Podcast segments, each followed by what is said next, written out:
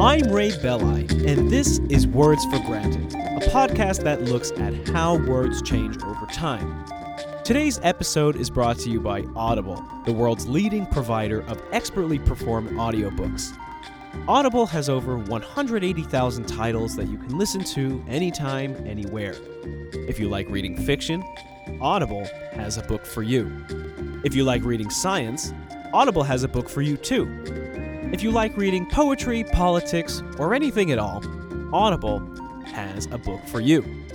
If you sign up at audibletrial.com slash wordsforgranted, you'll get one month free, and not only that, but you'll also be supporting the show.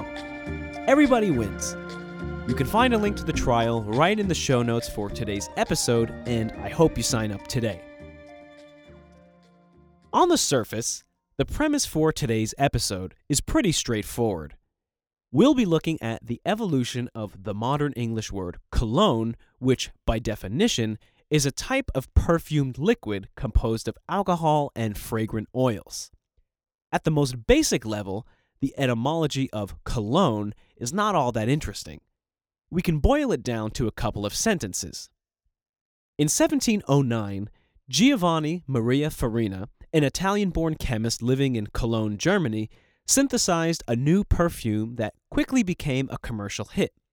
In recognition of his new home, Farina called his product Eau de Cologne, which in French literally means water from Cologne. And that's basically it. But, of course, we can dig deeper. If Cologne is a German city, why did Farina name his perfume in French? Where does the actual name of the city Cologne come from, and what did this name mean to its original inhabitants? Why does the German language spell the city with a K, while the English language spells it with a C? If we ask ourselves these kinds of questions, we can turn what looks like a straightforward etymological investigation into an elaborate lesson in both history and linguistics. But first things first. Let's start with a closer look at the story behind Farina and his famous fragrance. As his birth name indicates, Giovanni Maria Farina was not German. He was Italian, and his life as an immigrant impacted the naming of Eau de Cologne. At the time of his immigration, the city of Cologne had strict laws regarding the settlement of foreigners, so Farina's attainment of citizenship in seventeen oh nine was a pretty big deal. He created his perfume within a year of his immigration, and as an expression of his gratitude toward his new home, he chose to use the name of his city instead of the name of his family in the branding of his new product. Indeed, Eau de Cologne is internationally renowned as a German commodity, not an Italian commodity. But this raises a curious point. If the Italian-born Farina wanted to give his product a German identity, why did he name it in French?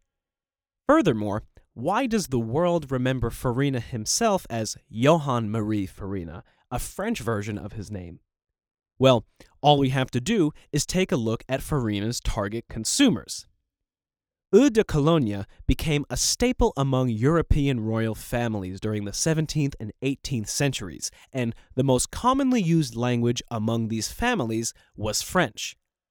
French was also the language spoken by European traders, so a French name for his perfume was an obvious choice. Farina's linguistic marketing strategy was a well-played move. It simultaneously appealed to the language of his consumers while bringing esteem to the city in which it was made. But what made Eau de Cologne so great? Simple. Its fragrance was much lighter than most perfumes made at the time, and Farina's formula produced consistent results from batch to batch. The key ingredient was citrus oils. In a letter to his brother concerning the initial synthesis of his perfume, Farina himself wrote, quote, "I have found a fragrance that reminds me of an Italian spring morning, of mountain daffodils and orange blossoms after the rain." End quote. People loved this stuff so much that it was nicknamed Aqua Mirabilis, which literally means miracle water in Latin. Today, Cologne is used as a generic term for any men's perfume, but initially, cologne, or more accurately, Eau de Cologne, was a brand name of sorts, and it was marketed not only toward men, but toward women as well. In fact, in the city of Cologne itself, the stereotype of real cologne is that it's what old ladies smell like. Now, I can't academically cite that for you, but based on a recent trip to the city, that's the unanimous verdict among my German friends. So, what's the difference between real cologne and the kind of perfumes that we generically label as cologne? Well, real Eau de Cologne is made in Cologne. Today, due to its geographical location and a formula that's more than two hundred years old, the brand forty-seven eleven lays claim to the original Eau de Cologne.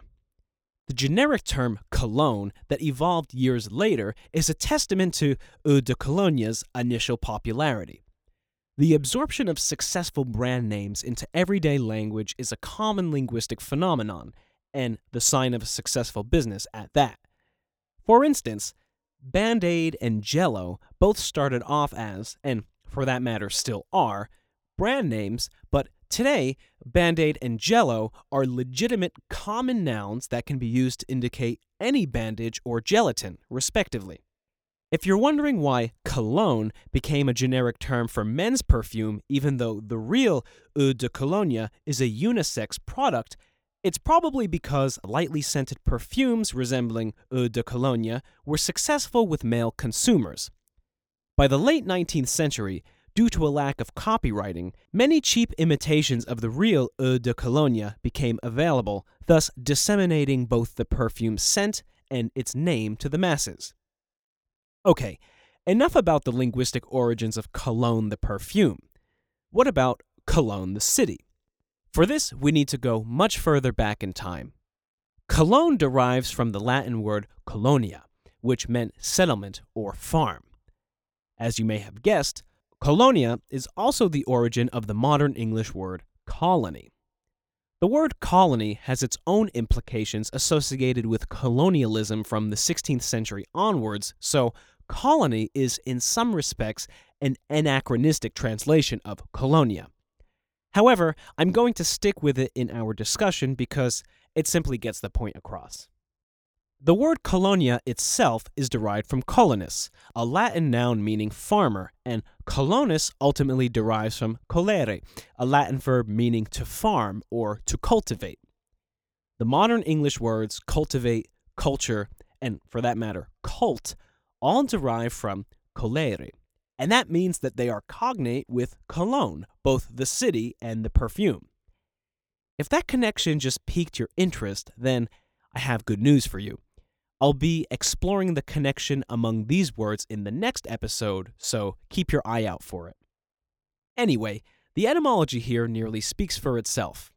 The city of Cologne was once a foreign settlement, or colony, by Latin-speaking people, aka ancient Romans. The history surrounding the Roman colonization of Cologne is a complicated story of politics and warfare, so I'm going to sidestep the exposition and give you a Reader's Digest version of the story. There's always Mike Duncan's wonderful History of Rome podcast for those of you who want the nitty-gritty. In thirty-nine B C E, General Marcus Vipsanius Agrippa founded a settlement for Roman war veterans on the left bank of the Rhine River. It was called Oppidum Ubiorum, Latin for fortified settlement of the Ubi. The Ubi were a Germanic tribe who, about twenty years earlier, had formed a military alliance with Julius Caesar. Because of their positive relationship with Rome, they actually embraced and apparently encouraged their colonization. Eleven years later, Agrippina the Younger, granddaughter of Marcus Vipsanius Agrippa and wife of Roman Emperor Claudius, requested that Oppidum Ubiorum, the place of her birth, be elevated to the status of a proper foreign city under Roman law. In other words, a colonia. Oppidum Ubiorum was renamed Colonia Claudia Ara Agrippinensis, literally the colony of Claudius and altar of Agrippina. Try saying that three times fast. Years later, this was shortened to Colonia Agrippina and eventually to just Colonia. French basically inherited this place name verbatim as Colonia, and that was then borrowed into English as Cologne. But, of course, modern Cologne is a German city. So, what is it called in German? The German word for Cologne is Köln. Hopefully I'm doing justice to the pronunciation. As I suggested at the beginning of this episode, the English spelling of Cologne uses a C as its first letter, but the German spelling of Köln uses a K. What's the deal with this spelling discrepancy? Well, as anyone familiar with the German alphabet knows, the role of the letter C is more like that of a supporting actor than that of a main player. In native German words, the letter C most commonly appears in letter combinations such as S C H, T C H, C H, C K, and C H S. With the exception of foreign word borrowings, the German letter C does not have the hard or soft sounds associated with the letter in English. In German, the hard C sound, K, is left entirely to the letter K, and the soft C sound, S, is left entirely to the letter S. This may get some of you wondering where the English letter C's dual personality comes from, but that, unfortunately, is too large a topic to unpack as a mere footnote to this episode. It deserves an entire episode unto itself, so for the next bonus episode, I will be examining the evolution of the letter C.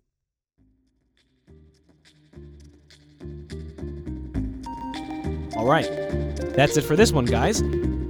I'd like to dedicate today's episode to Marcus. I visited Cologne this October, and thanks to Marcus, I had the best time. Don't forget to follow Words for Granted on Facebook, Instagram, and Twitter. I've begun doing short etymology of the day posts, so if you follow me, you can find them, and I hope you enjoy them. If you know someone who might enjoy the podcast, please tell them about it. If you yourself enjoy the show, please leave a positive review on iTunes because that's how new, random people on the internet find out about the show. If you have any questions, comments, or criticisms, you can email me directly at wordsforgranted at gmail dot com. Last but not least, I'd like to remind you that you can make a direct donation to the show via Patreon. Patreon is a crowdfunding service that allows independent creators to get their work out into the world. You can go to patreon.com slash words for granted. Every little bit counts. Once we hit the first, once we hit the one hundred dollars mark, I will be posting bonus episodes only available to contributors. Okay, I'll see you next time here at Words for Granted.